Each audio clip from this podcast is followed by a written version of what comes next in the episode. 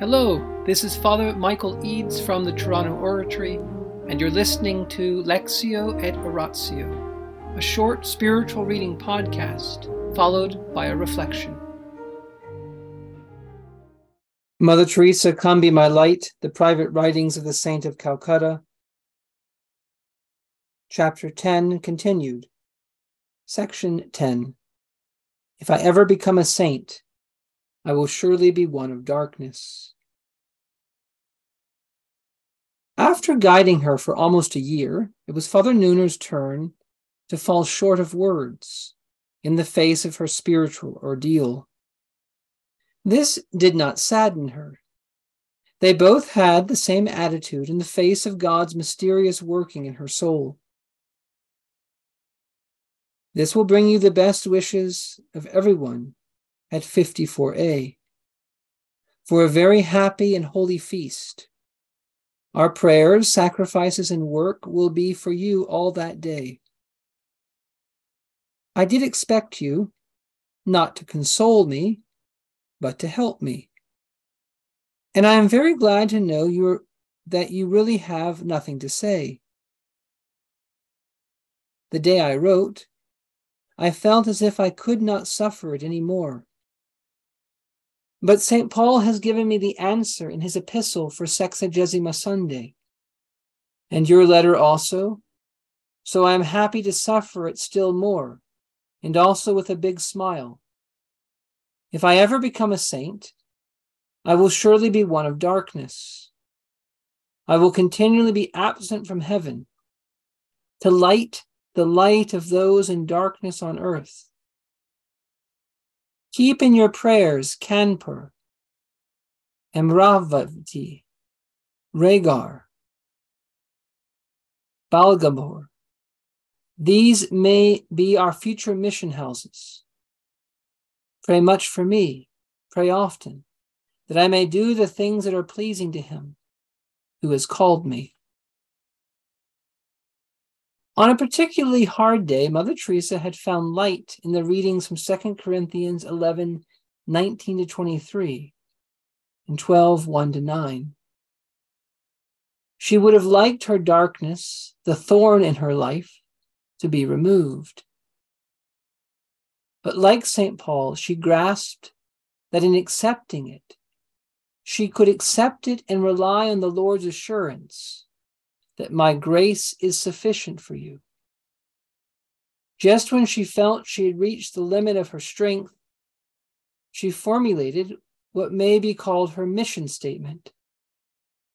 If I ever become a saint, I will surely be one of darkness.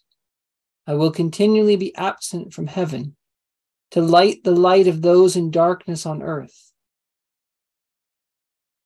Not longing for its joys, she envisioned heaven as a new opportunity to love, to reach every dark hole, and to light in each the light of God's love.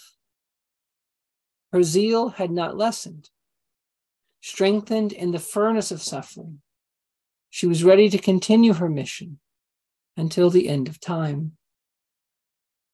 In the name of the Father, and of the Son, and of the Holy Spirit. Amen.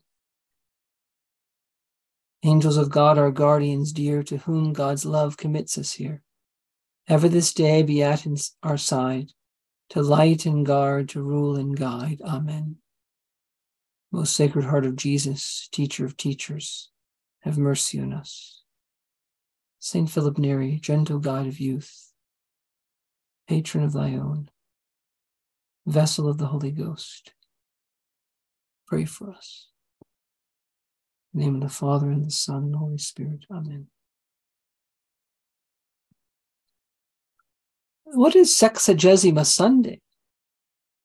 Well, this is related to the word for sixty. Just like Latin for Lent is Quadragesima, forty days. So leading up to Lent, the Sundays in the Roman Missal used to be called fiftieth Sunday, sixtieth Sunday, seventieth Sunday. That is, if you count the days from the beginning of Lent, first Sunday of Lent, to Easter. It's six weeks, forty-two days. If you add seven more, you get forty-nine days. If you add seven more, you get fifty-six days. So from Sexagesima Sunday, it's almost sixty days to Easter. So the Sunday was called that. And the, the station church for that day, the church where the Pope would go, the official pilgrimage place, was Saint Paul's outside the walls, where Saint Paul is buried. And the epistle, the first reading for that day, is related to Saint Paul's shipwrecks, all the things he went through, all the difficulties, his asking God to remove the thorn in his flesh, and three times asking for it, and three times God saying to him, "My grace is sufficient for you." And it's that epistle that helped Mother Teresa so much. It's the Mass of that day, that pre-Lent season, Septuagesima, Sexagesima, Quinquagesima. The whole season is called Septuagesima. It's a sort of preparation for Lent.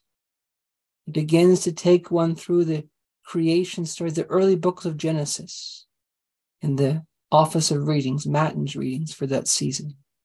The vestments are purple, but and there's no Gloria, there's no Alleluia, but it's not fasting.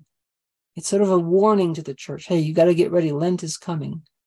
The vestments become purple. The liturgy changes a bit. It begins to have some of the austerity of Lent without the fasting. It's a very wise thing in a way for the church to have had that. And it's in that season that Mother Teresa got this special grace.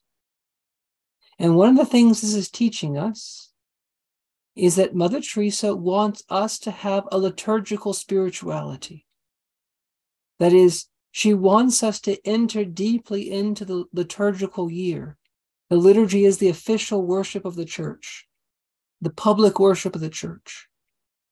The liturgy is the work of Christ the head and his mystical body, offering up worship to the Father in the Spirit. And the liturgical year is the reliving of the life of Christ from his conception, from his birth, Advent and Christmas, reliving the whole Old Testament preparation and Advent, his birth, his childhood, the Epiphany, his baptism, the wedding feast at Cana, his public ministry, his days in the desert, his sufferings, his death, his resurrection, his ascension, his sending the Holy Spirit at Pentecost, his sitting at the right hand of the Father in glory. This liturgical year, every year we repeat the life of Christ, and we receive special graces. And Mother Teresa lived that life. She knew the traditional Roman calendar for many years. She knew the new calendar. But her sisters always lived deeply that liturgical year, and they draw graces from it. Every liturgical season has its own particular graces. Every liturgical season puts us in contact with the mystery of Christ, the aspect of Christ's life that's being celebrated. In other words, there's no contradiction between loving the poor and loving the liturgy. There's no contradiction between adoration of the Holy Eucharist and serving the poorest of the poor. In fact, for Mother, they're deeply connected. The only reason she could find the strength to open up these new mission houses, the only reason she found the grace to persevere, was because of her connection to Christ in the Eucharist. And Mother Teresa was in a particular way sharing in the darkness of Christ, the thirst of Christ on the cross. There was one particular aspect of his life that she was especially entering into. Now, in the liturgical year, we are entering into the whole mystery of Christ. Each feast, we share, we learn more deeply about that aspect of his life. In other words, Mother Teresa wants us to immerse ourselves in Christ, to join ourselves to Christ. She's telling us, if you want to understand your life, look to the saints, but above all, look to Christ and his mysteries. He not only reveals God to us, Jesus reveals man to himself.